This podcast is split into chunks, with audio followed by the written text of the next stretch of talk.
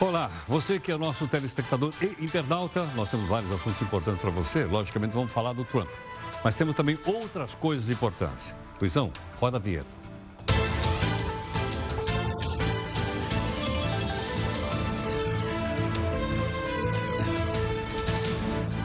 Olha, hoje no final da tarde aqui não teve outro assunto. Por que não? Porque o Faísca, que é o anti-herói aqui do Jornal da Record News, comemorava o tempo inteiro na redação. Mas o que, que ele está comemorando? Ele comemorou a vitória de Trump no Senado. Olha aqui, ó, olha lá. Né? Ele comemorou a vitória do Trump no Senado, que saiu livre. Olha, livre, leve e solto. Todas as acusações que a oposição fazia contra ele, pencaram. E o Faísca até já ligou para o Trump, lá na Casa Branca, e ofereceu apoio para a campanha eleitoral que já começou lá nos States. Outra, ele disse que vai ser reeleito, Trump, com apoio da bancada do PGG, o partido dos gás gatuno, que é o, a, a, o partido do Faísca.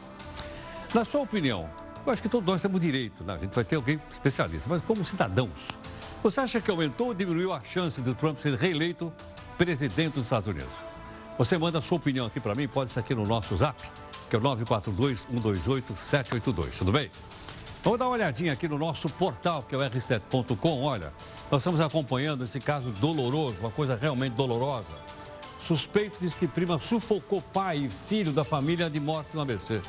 Isso aqui está parecendo um filme de horror. Homem prestou depoimento na terça-feira, a polícia incriminou o casal preso, suspeito do crime. Ao todo, cinco pessoas estão presas, suspeitas do crime, diz aqui o nosso portal, aqui do Grupo Record, que é o R7. Bem, nós temos também outras notícias importantes para você saber de fato em que você vive, o país, nosso país. Vamos lá. Subiu para 549 o número de mortos por coronavírus na China. Como você viu, o Senado dos Estados Unidos absolve Trump no julgamento do impeachment. A inflação na Venezuela no ano passado bateu 10 mil por cento. Você pode também acompanhar a nossa reunião de pauta na multiplataforma, como você sabe. A reunião de pauta é aqui sempre às 8 da noite, ok? Aí está o pessoal participando, a gente faz uma conversa, você participa conosco é? e nos ajuda a montar o Jornal à Noite. Qualquer comunicação, nossa hashtag é JRNews. Tudo bem? Aí a gente sabe que você está achando do jornal.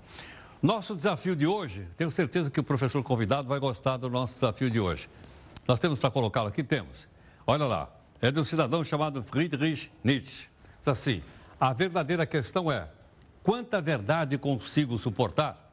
Olha só, olha, olha, olha o que ele disse. A verdadeira questão é, é, dois pontos. Quanta verdade eu consigo suportar? Tudo bem? Bom, esta quarta-feira foi um dia decisivo para o presidente dos Estados Unidos, o presidente Trump. E nós pedimos aqui a gentileza da Evelyn Pasto conversar conosco um pouco, ela que está em Nova York. Evelyn, é com você, Evelyn. Olá, Heródoto, muito boa noite para você, boa noite a todos que nos assistem. Olha, foi uma votação bastante rápida, durou pouco mais de 30 minutos e os senadores foram de acordo com o que a maioria dos americanos esperavam. Segundo uma das últimas pesquisas feitas, 54% dos entrevistados queriam que o presidente Donald Trump fosse inocentado. Ele era acusado de abuso de poder e obstrução do Congresso. Mitt Romney foi o único senador republicano do mesmo partido do presidente que votou votou a favor da condenação por obstrução do Congresso. Donald Trump se tornou então o terceiro presidente dos Estados Unidos a ser inocentado pelo Senado em um processo de impeachment. Após a votação, Trump postou um vídeo na internet dando a entender que ele será o presidente dos Estados Unidos para sempre. Agora, Heródoto ele continua em campanha para reeleição e anunciou que fará um pronunciamento amanhã ao meio-dia para falar sobre essa vitória. Eu volto com você. Muito obrigado. Dá para a gente repetir o videozinho aqui do Trump aqui, só para a gente ver como é que o homem já está na campanha eleitoral? Ele botou no Twitter isso aqui. Pois dá para a gente ver aí ou não? Então vamos lá. Porque aí tá, ó. Logicamente que essa é uma montagem, né? Com montagem da revista Time que você conhece. Tá aí, ó. Trump, dois, nossa, mãe, 2040, 44, 48. Então, uma gozação que ele fez, logicamente. Nós, 2056, ah, os Estados Unidos não iam aguentar. Mas talvez nem ele, pela idade. Mas essa campanha que ele está fazendo, olha aí, ó. ó fazendo campanha, portanto, para, para a reeleição à presidência da República dos Estados Unidos. Bom, qual é o impacto que essa decisão vai ter nos Estados Unidos? Para responder essa pergunta, nós temos aqui o nosso convidado, professor Leonardo Trevisan, professor de Relações Internacionais da Escola Superior de Propaganda e Marketing. Ele está aqui. Leonardo, muito obrigado pela gentileza. Obrigado a vocês pelo convite. Bem-vindo. E aí, Leonardo, foi uma grande vitória, não foi uma grande vitória? Que avaliação você faz? Olha, a ideia do, do impeachment do presidente né, era aquela célebre imagem latino-americana, né? Era a crônica de uma morte anunciada. Crônica de uma morte anunciada. É, porque desde o início, né, a própria Nancy Pelosi, a presidente da Câmara, resistiu muito né, à pressão e foi uma, vamos dizer dessa forma, foi uma ala jovem dentro do Partido Democrata que fez uma enorme pressão, porque o que ela temia era exatamente o que aconteceu. Né? Que, de alguma forma, passasse a sensação, isto não é a realidade, é como disse você, quanta verdade podemos suportar. Né? De alguma forma, passasse a sensação de que Trump, a partir disso, tem autorização para ser o presidente que faz o que bem entender. Né? Esse quadro, que era aquilo que mais preocupava a cúpula do Partido Democrata mais experiente, especialmente Nancy Pelosi, que era absolutamente contra a, a, a ideia do, do, do desenrolar do impeachment, por um motivo muito simples. Ele tinha a maioria do júri, né? ele tinha a maioria dos jurados. Né? No, no, no, no, Senado norte-americano, composto de 100 senadores, 53 senadores e mais dois independentes que poderiam oscilar, mas 53 senadores eram do Partido Republicano e bastante fiéis a Trump, né? como os números provaram. Né? Seria necessário que pelo menos 14 desses senadores mudassem de lado. O que é, na iminência de uma campanha eleitoral daqui a alguns meses, daqui a 10 meses, muito difícil. Esse quadro sinalizava que era uma crônica de uma morte anunciada. A ideia não iria prosperar. Porém, a ala jovem do partido achou que isto se transformaria num julgamento político de Trump. Isto nós vamos ver quem tem razão em novembro. Agora, na sua avaliação, ele sai fortalecido ou sai enfraquecido desse processo? É difícil dizer. Né? É uma, uma avaliação que, quando nós olhamos para as pesquisas, eu acho que é isso que a gente precisa fazer, não é?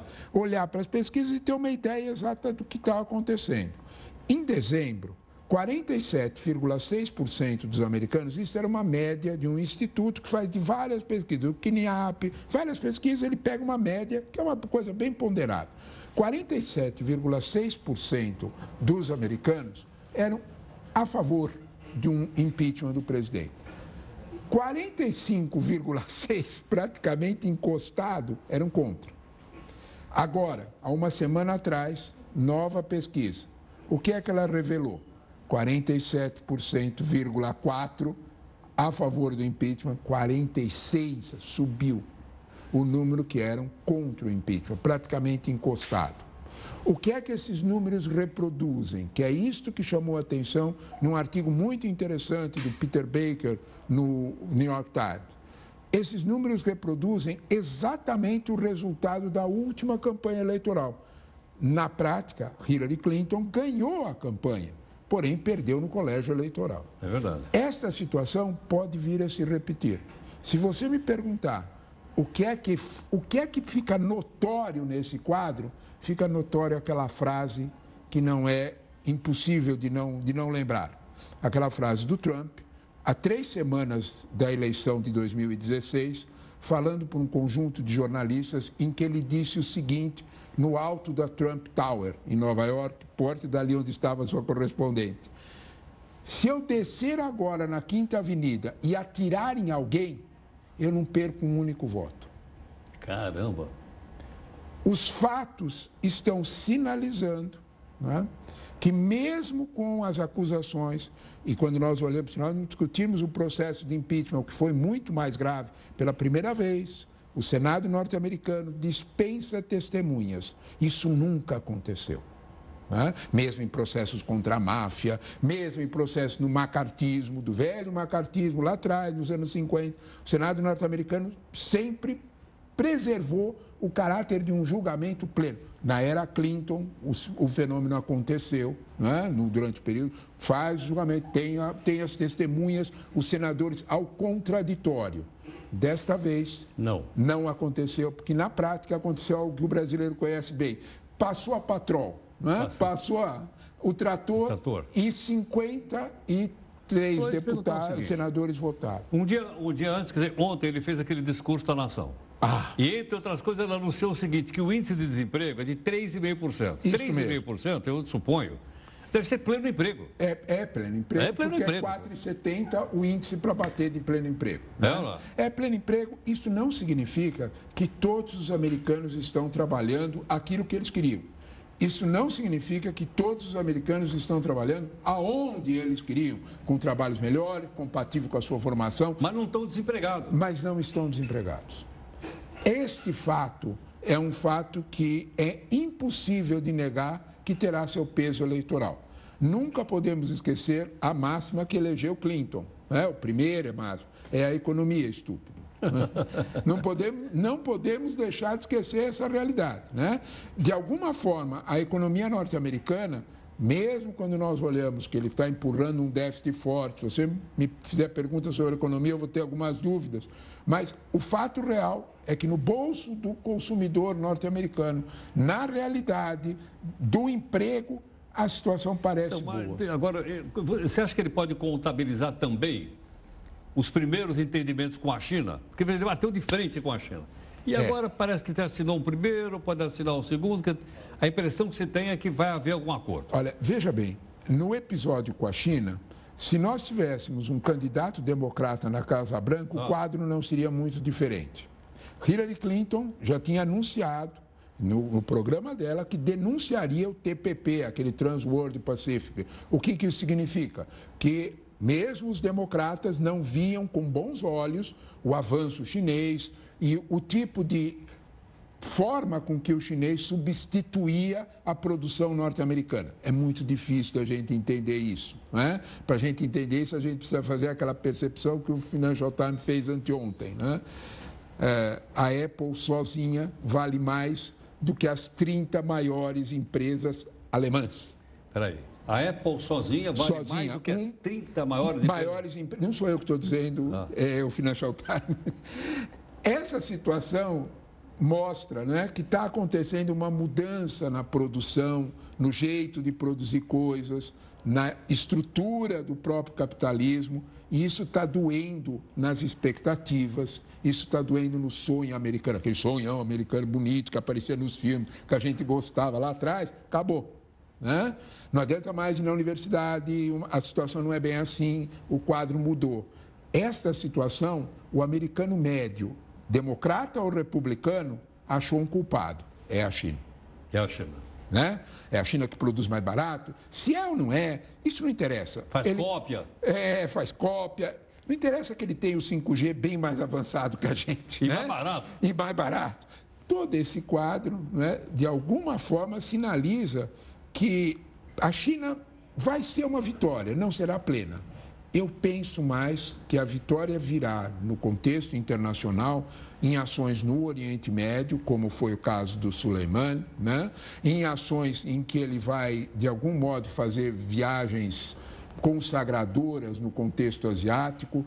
Os chineses serão muito cautelosos e vão manobrar com isso ele foi favorecido pelo coronavírus, que está deixando a China mais fragilizada nesse momento. É verdade. Esse quadro todo, nós precisamos dizer que a deusa Fortuna também ficou perto do Trump. Professor, muito obrigado. Obrigado a vocês Muito pelo obrigado. Tenho certeza que as pessoas que nos acompanharam vão poder entender melhor agora. Obrigado. Ela, e nós estamos falando aqui como cidadãos. Absolutamente. Ela, então nós temos assim. direito também de falar sobre qualquer assunto. A gente entende, a gente fala uma opinião. Exatamente. Muito obrigado. Muito obrigado. Muito obrigado. Um abraço. Deixa eu apresentar o professor Leonardo Trevisan, professor de Relações Internacionais da Escola Superior de Propaganda e Marketing. Tenho certeza que amanhã você pode conversar com as pessoas a respeito desse assunto. Entendeu? Olha, aí você forma a sua própria opinião. Ok? Nós não estamos aqui para fazer a sua cabeça, estamos aqui para informar você corretamente e você então avalia e pode opinar, por que não? Claro que não. Mas tem uma questão também que eu gostaria que você pensasse. Os japoneses tem um hábito que dá muita esperança para aquelas pessoas que vivem esquecendo objetos importantes em alguns lugares. Olha um aqui, ó. Vira e mexe, eu esqueço no. Eu não tenho carro. Né? Eu só, só não esqueci do metrô ainda, porque no metrô eu não tiro do bolso.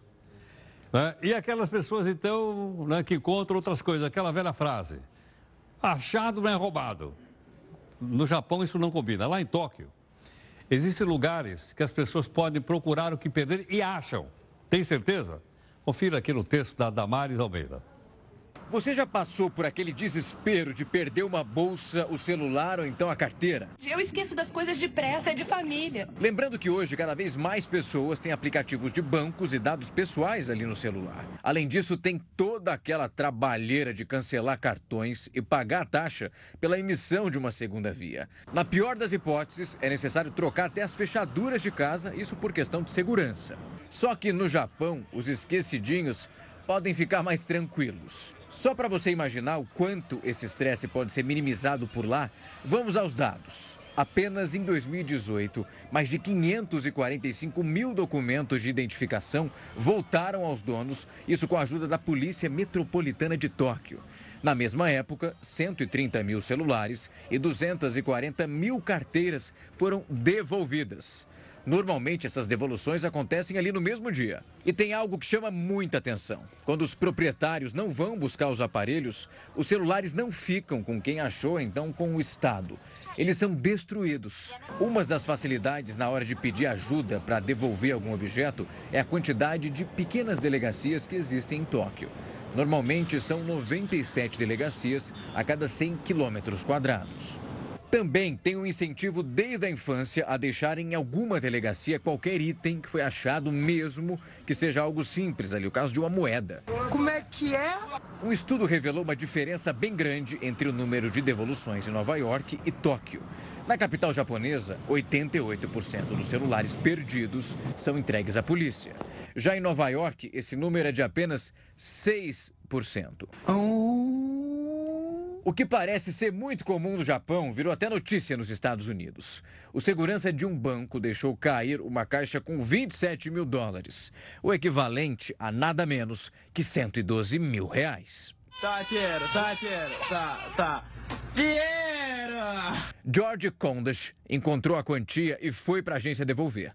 A devolução foi tão inesperada que ele ganhou uma parte do dinheiro como prêmio. Ele disse que se não devolvesse esse dinheiro, ia se sentir culpado pelo resto da vida. Mas não é só nos Estados Unidos que a devolução de itens perdidos pode soar estranha até virar notícia. No começo desse ano, o aposentado João perdeu cerca de 3 mil reais que tinha acabado de sacar num banco. Quem encontrou foi um professor de educação física, o Rodolfo. Eu acho que qualquer coisa que eu comprasse ou com que eu gastasse não traria imensa felicidade como poder devolver realmente ao, ao proprietário, né? Olha, e na sua cidade, se acontecesse uma coisa dessa, e aí, as pessoas devolveriam ou não? Esse é o tema, inclusive, da nossa primeira live, que nós estamos na multiplataforma, e você entra opinando agora.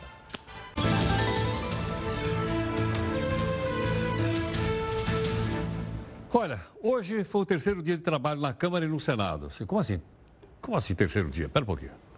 Segunda, terça e quarta. Não, é que geralmente o pessoal não trabalha na segunda.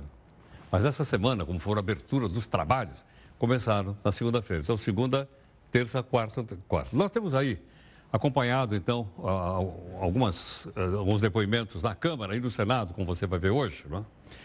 é, para que a gente possa entender um pouco o que é que se diz lá. Você vê, por exemplo, aqui, um deputado que geralmente é bastante, vamos dizer assim, bastante, que tem bastante visibilidade, mas às vezes ele, ele, ele se comporta assim, de uma maneira inusitada. Dá uma olhada. Com a palavra o deputado Boca Beta. É, voltamos. Nossa... Mais uma calma, vez. Calma, deputado. Vai ou não vai? Deputado, vai. Deputado Boca Beta, do PROS do Estado do Paraná. Vossa é. Excelência dispõe de até três minutos. Ixi, três minutos. Vamos esticar o chiclete. Voltamos. Para alegria do povo lá da nossa cidade, Londrina e região. E para tristeza dos políticos safados, vagabundo ordinário lá da minha cidade que rouba o dinheiro do povo. Aí tá. É bastante contundente. Bom, durante a sessão de hoje, no plenário, logicamente, é, tem gente falando de um lado, do outro, você vai ver os dois como sempre. O deputado Marcelo Freixo fez uma crítica aqui contra o governo. Dá uma olhada. É inacreditável, é um presidente que tem nojo, raiva e desprezo pelo seu povo, o seu povo que o elegeu. Ele não foi fruto de um golpe como ele gostaria, ele foi eleito. Mas ele é autoritário, ele é violento, ele é extremista. Ao ponto, presidente, dele esta semana, hoje, se não me engano, inclusive, ele disse que uma pessoa com HIV, uma pessoa com HIV é uma pessoa que gera despesa. Só para concluir, deputado.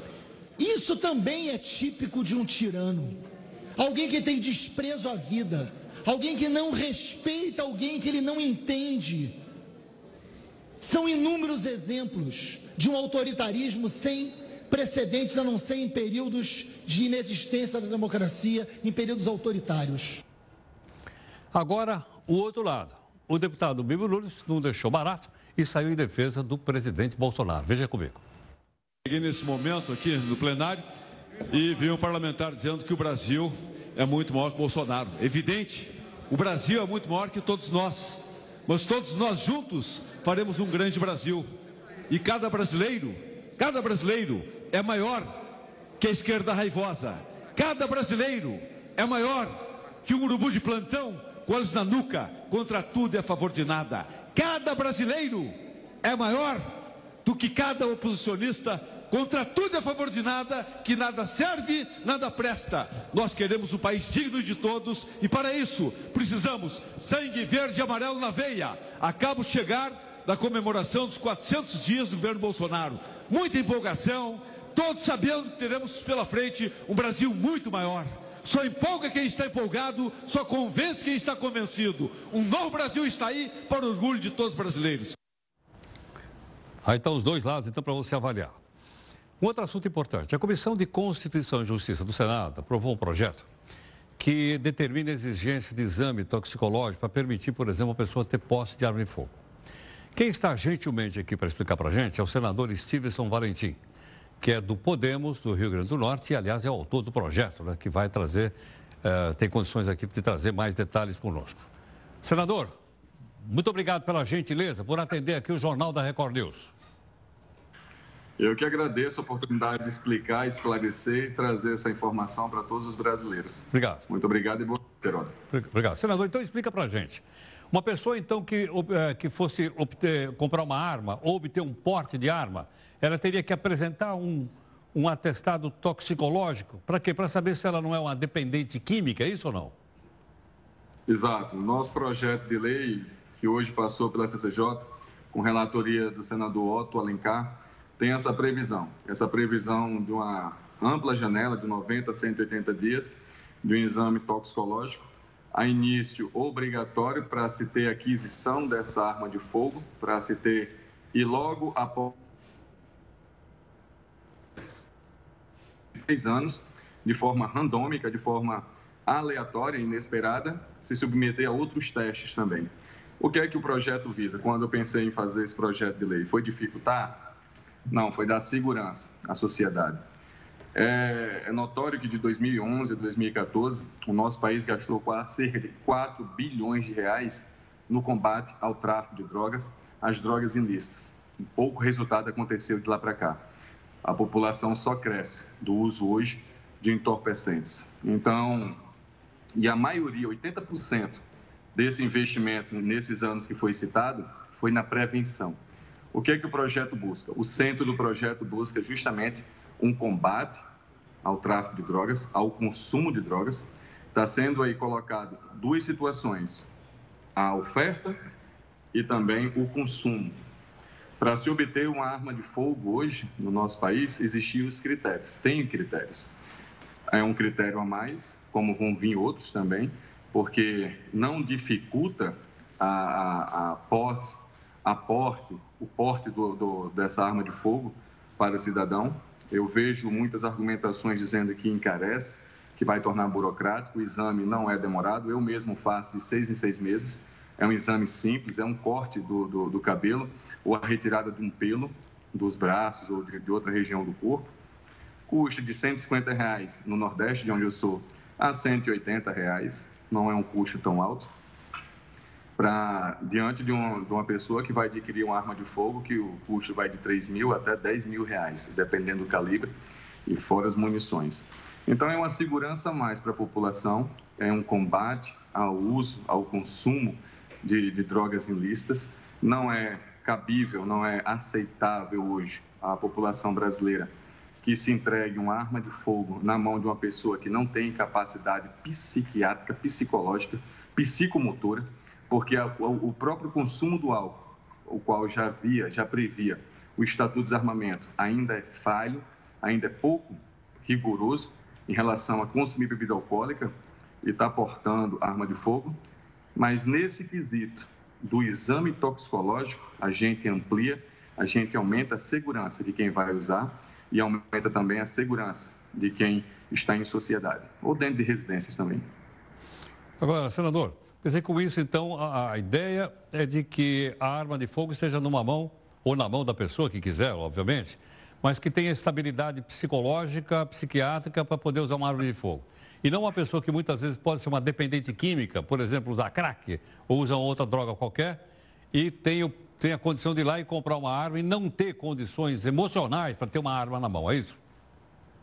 Herói, hoje, na sociedade em que vivemos, é muito complexo a gente hoje se atribuir quem é esse grupo, quem é essas pessoas.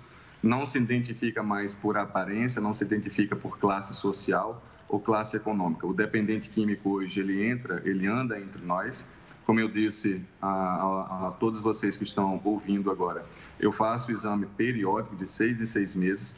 Já existe exames obrigatórios desde 2016 pela Lei 13.103, Lei Federal, para entrar nas Forças Armadas, como a SPSEX, como Polícia Federal, como algumas polícias do Brasil. É um projeto de lei também que eu tenho, a PEC 87 de 2019, que o exame toxicológico se estenda a todos da segurança pública, sem discriminação a todos que fazem parte do artigo 144 tem que ser submetido de forma randômica também ao exame toxicológico. Isso é segurança, isso é combate às drogas, isso é a garantia de que nós não vamos entregar arma de fogo, algo que tem um potencial lesivo altíssimo a uma pessoa que não tem capacidade psicológica, não tem capacidade é, é, naquele momento que está usando substância entorpecente, de poder discernir, de poder agir, por mais que tenha treinamento, que tenha qualificação, que tenha é, é, é esses exaustivos aulas de tiro ou de prática, se naquele momento ele não tem essa capacidade psicomotora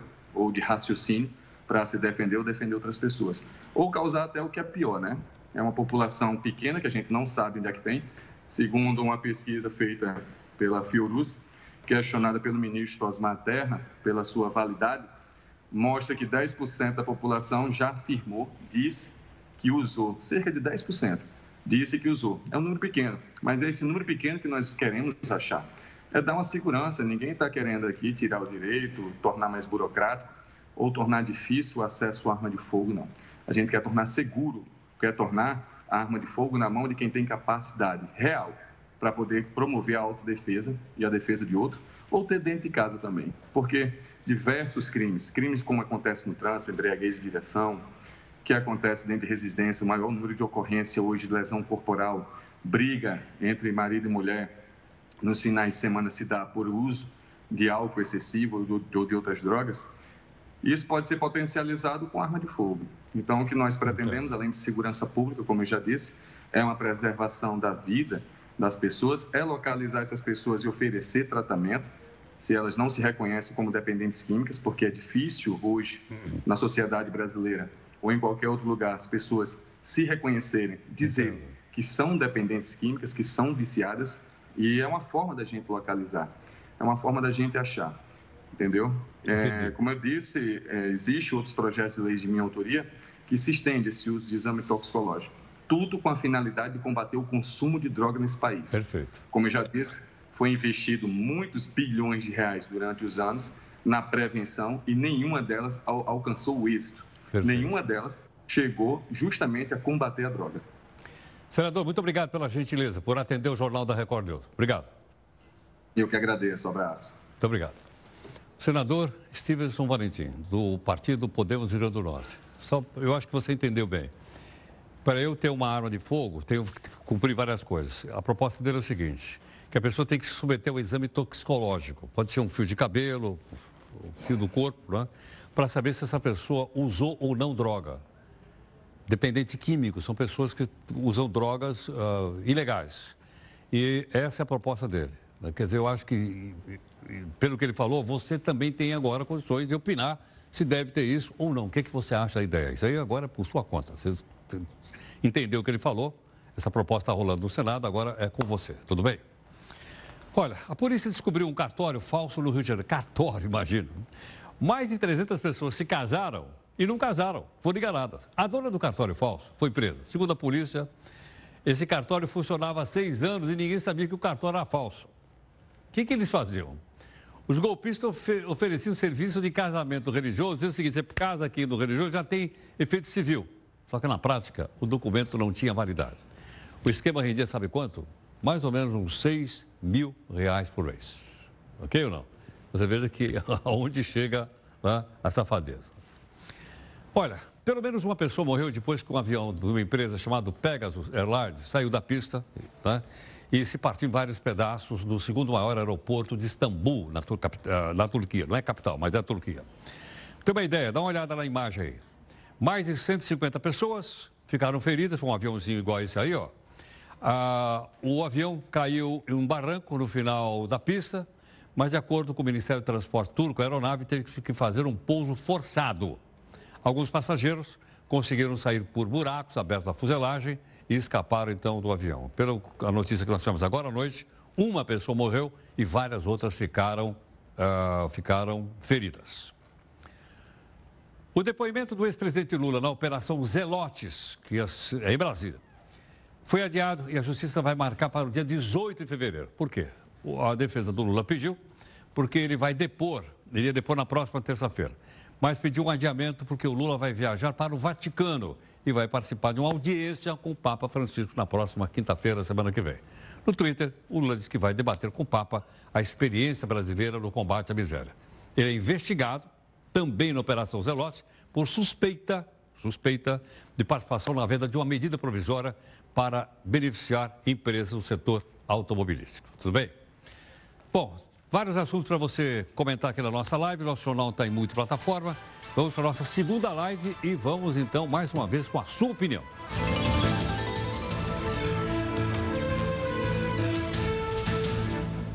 Olha, nós acompanhamos também a sessão do plenário de hoje. O Senado que aprovou um projeto de lei que pretende reforçar a quarentena dos 34 brasileiros que moram em Wuhan, na China, e já estão no processo de voltar ao Brasil por causa da doença chamada coronavírus. Mas, além desse assunto, os senadores também discutiram excesso, o que eles consideram lá, excesso do presidente do Senado, Davi Alcolumbre. Por quê? O presidente do Senado fez um bate-volta na segunda-feira é, para Macapá, no avião da FAB. Bom, aí, você imagina, avião da FAB, ah, deu confusão, dá uma olhada. É preciso dizer, gente, que decepção é essa? Quando o senhor fala de opinião pública, a gente que sai às ruas, a gente que não tem medo de viajar de avião comercial, eu não tenho nenhum problema de viajar de avião comercial. Eu nunca vou entrar em avião da FAB. Nunca. Então a gente está ouvindo a sociedade, a gente pergunta: quanto se gastou mais nesta gestão de Davi Alcolumbre ou na gestão de Renan Calheiros? Aí todo mundo diz: claro, Cajuru, na gestão do Renan. Não, é essa de Davi Alcolumbre. Ela é recordista. Números do portal Transparência trazem. Vai viajar de avião da FAB assim, não sei aonde. Até ontem, no seu aniversário, no aniversário da cidade, foi de avião da FAB. Então é muita despesa, é muito desrespeito com o dinheiro público. E o senhor fala com, com, com muito mais é, equilíbrio do que eu, eu falo de forma mais revoltante, porque é, a, a gente esperava uma renovação. Né? A, gente, a gente votou em Davi, trabalhou por Davi, achando que aqui haveria uma mudança, não seria mais um, um local taxado de capitanias hereditárias. Mas não mudou nada, meu Deus do céu. Se trocou seis por meia dúzia, pelo contrário, o Renan gastava menos. Então chegou a esse ponto. Reflita, presidente Davi, porque o Brasil inteiro está falando. Daqui a pouco o senhor vai ficar pior que o Gilmar Mendes nas ruas do Brasil. Bom, a democracia é para isso, né? para que as pessoas exponham a sua opinião. Mas não foi o único, não. O senador Lazier Martins também pediu esclarecimento sobre essas viagens com o avião da FAB, que, aliás, Está tá sendo votada lá uma regulamentação. Mas enquanto não está sendo regulamentado, está liberado. Vamos ver aqui. Eu quero lhe dizer que estou ansioso por uma conversa com o senador Davi Alcolumbre. Talvez tenha, tenham inúmeros senadores trabalhado muito pela campanha para que ele fosse eleito, mas acho que ninguém trabalhou tanto quanto eu e tenho sofrido algumas decepções. Então eu espero que o presidente Davi Alcolumbre me, me convide para um bate-papo, para uma conversa, para nós uh, resolvermos algumas divergências. Entre elas, o uso dos aviões. A defesa do ex-ministro Antônio Palocci pede a redução da pena que ele foi condenado por envolvimento com o Instituto Lula. O ex-ministro foi acusado de quase 100 delitos, uma centena de delitos, lavagem de dinheiro e vai por aí afora, segundo o Ministério Público. Os advogados negam as acusações e pedem que o Palocci seja absolvido de todas elas. O Ministério Público afirma que a empreiteira Odebrecht comprou um terreno no valor de 12 milhões de reais para ser a sede do Instituto Lula. De acordo com a denúncia, essa compra seria uma propina dada ao ex-presidente da República. Presta atenção no seguinte: o Tribunal Superior do Trabalho decidiu que motorista de Uber não é funcionário.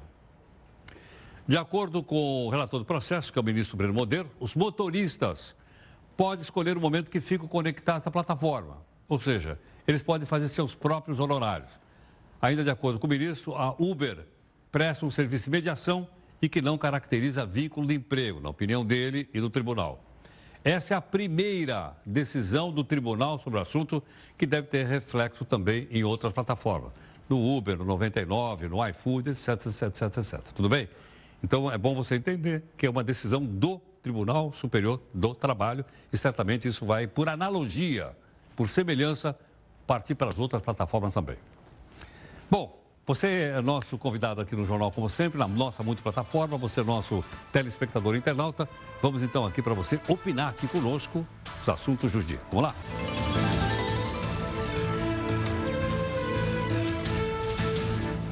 Saiu agora há pouquinho. Um grupo formado por dois senadores e três deputados. O grupo protocolou um pedido de impeachment contra o ministro da Educação, Abraham Weintraub, no Supremo Tribunal Federal. Os parlamentares afirmam que o comportamento do ministro em audiência e nas redes sociais não condizem com o cargo que ele ocupa. Além disso, o grupo alega que Weintraub cometeu crime de responsabilidade ao violar o princípio de eficiência na gestão pública. Agora, vamos ver esse processo que está se iniciando para ver para onde ele vai. Tudo bem?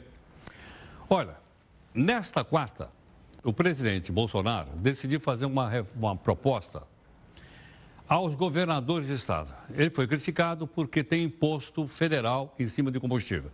Da gasolina, do diesel, do etanol, etc, etc. E ele respondeu o seguinte, disse, eu retiro o imposto federal se vocês retiraram o imposto de combustível. Ah, a pessoa ficou brava. É ou não é? Porque tudo bem, eu perdi a arrecadação, tudo bem. Agora, peraí, peraí, como assim? Eu vou perder a arrecadação? Só para a gente ter ideia como funciona isso, que às vezes é uma coisa meio complicada, para mim, inclusive. A nossa equipe, então, resolveu o seguinte: afinal de contas, qual é o imposto que a gente paga, quanto paga? Vamos dar uma olhada aqui no nosso telão mágico. Vamos lá, olha só. Vamos supor que isso aqui seja um litro de combustível. Vamos supor que fosse um litro de gasolina, está parecendo gasolina aqui. Muito bem, quando eu pago um litro de gasolina no posto, olha só, 12% da grana que eu pago, se for 100 reais, 12 reais é o lucro das distribuidoras e da revendedora. Ok? Muito bem.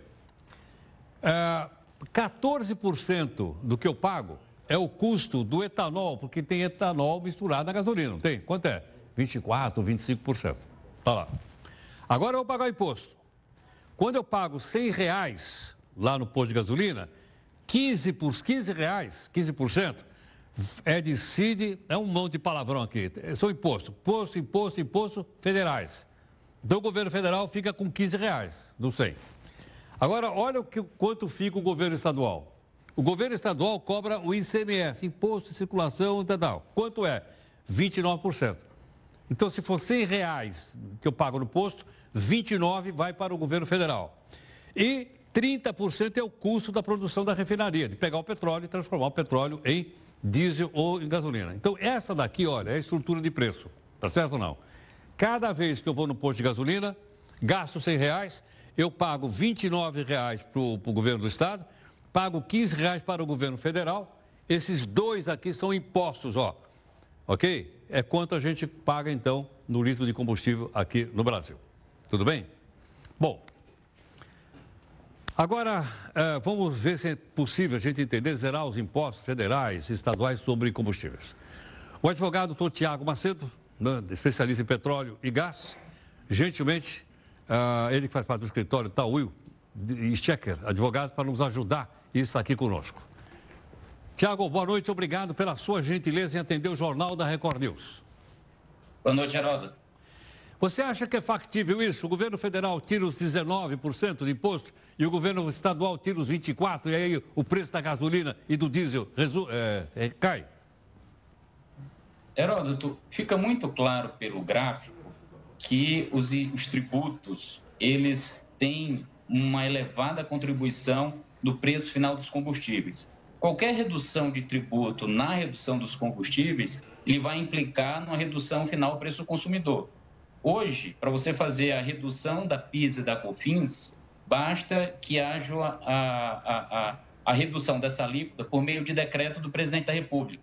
É uma alteração relativamente simples. Agora, quando a gente fala do ICMS, você tem uma estrutura de regulação de legislação federal e estadual que precisa ser bem avaliada para entender que, do âmbito federal, a gente precisa de uma lei complementar tá? para fazer alteração desse tipo uh, de redução de alíquota de ICMS, o que implica um quórum né, elevado na Câmara e no Senado, um quórum de é, maioria absoluta, então é metade dos deputados e senadores mais um, né? e nos estados também, para fins de diferimento, há um quórum também elevado. E o mais grave disso tudo é que hoje a situação dos estados, eles passam por grande dificuldade. Você vê exemplos de estados que estão devendo servidores, parcelando folha de pagamento, e para os estados hoje, falar em redução de receita é algo muito complicado, principalmente você não tem uma substituição dessa receita por outras fontes tributárias ou não, ou não tributárias. Né? Do ponto de vista federal, também é uma dificuldade. Então, eu entendo muito o discurso e essa proposta do presidente Bolsonaro, quando ele fala que se os estados reduzirem, ele zera a, a PIS e CONFINS, é para mostrar um pouco da dificuldade que é, tanto para a União como os estados e municípios, reduzir essa carga tributária. Tiago, posso entender o seguinte: então ninguém pode perder a arrecadação, nem o governo federal, nem os governos estaduais, é isso? Hoje, da forma hoje como está o orçamento federal, a gente encontra um déficit orçamentário elevado. Tá? A gente, ano passado, a gente teve um déficit orçamentário grande e esse ano também é uma previsão de uma redução, mas há também um déficit. Então, qualquer redução de receita ela tem que ser acompanhada de, uma, de um corte de despesas na lei orçamentária. Tá? Então, a alteração que é feita por decreto, ela pode ser feita, mas imediatamente o governo tem que encaminhar uma alteração da lei orçamentária para fazer uma adequação. E isso também para os estados e municípios. Agora, Tiago, pensando um pouco no ICMS, os estados não fazem uma guerra fiscal? Vou dar um exemplo. Aqui em São Paulo, o combustível de aviação querosene, acho que pagava 22% de ICMS. Aí baixou para 16% aqui em São Paulo, para que as empresas aéreas viessem para cá e enchessem o tanque dos seus aviões aqui. Não é, uma, não é uma guerra fiscal contra outros estados que cobram também o mesmo imposto? É, de certa forma, alguns estados adotam essa prática, mas hoje essas questões elas têm sido pacificadas no CONFAI. Tá? Isso não ocorre com os combustíveis em geral, isso é mais para o que haver na gasolina, no etanol, porque o que ocorre hoje é que, é, como se trata de um tributo que é recolhido e é devido para o Estado que vende, que recebe o combustível, tá? não faz muita diferença essa guerra fiscal. Então, mesmo que o combustível seja produzido no Rio de Janeiro, seja vendido lá no Ceará, o imposto do ICMS devido pela comercialização desse combustível, ele é recolhido no estado do Ceará. Quer dizer, ele é recolhido no estado que consome não no estado que produz, é isso ou não? Perfeito. Isso é uma regra constitucional advinda ainda da Constituição de 88, redação original. Entendo. Agora, como existe então também uma diferença de estado para estado, lá, lá, as alíquotas são diferentes, é. não fica meio confuso para o consumidor? A, a, a confusão de regulação tributária, ela não é só na questão dos combustíveis, é em, todo, em, todas, as, em todas as searas. Então, você hoje tem 28 é, legislações diferentes para cada um dos tipos de tributos estaduais hoje que é, vigentes em cada um dos estados da federação e no Distrito Federal. E aí, para o ICMS especificamente, você ainda tem uma lei específica que tutela várias questões uh, do ponto de vista federal que tentam harmonizar essas regras e evitar essas disputas estaduais que gera, como você bem falou, essa guerra tributária para ver quem é o Estado que vai conseguir alocar a maior parte dessas receitas de ICMS. Perfeito. Tiago, muito grato pela sua gentileza, por sua participação aqui no Jornal da Record News. Muito obrigado. Obrigado. Eu que agradeço. Doutor Tiago Macedo, advogado especialista em petróleo e gás, explicando um pouco para a gente. A gente. Nós pegamos isso como gancho, obviamente, para a gente poder entender aquela estrutura de preço, né? para a gente saber em cada 100 reais quanto eu pago de imposto no combustível. Bom, nós temos aqui para você também um resumo né, das coisas mais importantes da quarta. Vamos ver. Continua a farra do jatinho da FAB. Nós estamos tentando, pelo menos, dar uma moralizada, porque como estava, estava uma verdadeira farra de avião subindo e avião descendo.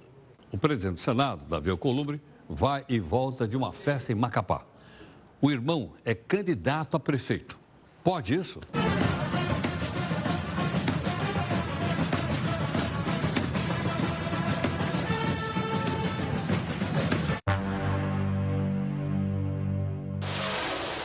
O avião para resgatar brasileiros em Wuhan, na China, chega na noite desta quinta-feira. Eles devem voltar para Anápolis, em Goiás, no sábado. Veja aí a nossa imagem do dia. É a criatividade e o improviso dos chineses com a ameaça do coronavírus. Até garrafa PET vira máscara. Bolsonaro desafia governadores para reduzir impostos sobre o combustível. Afinal, quanto se paga de imposto para o governo federal e para o governo estadual? A população vai decidir por plebiscito se o município deve ou não acabar. É uma proposta que rola no Senado. Será que a presidente da Câmara dos Deputados nos Estados Unidos realmente rasgou a cópia do discurso Trump? Dá uma olhada aí. Pessoas que são dependentes químicas vão ter que passar por exame quando desejarem comprar uma arma. É um projeto que está no Senado. A audiência de podcasts cresceu 200% no ano passado. E aí, você já acompanhou aqui o nosso jornal da Record News do Spotify? É grátis. Que tal você ser dono de um cartório? Legal. Bem louco. No ano passado, eles arrecadaram quase 16 bilhões de reais. Faturaram tanto que tem até cartório falso.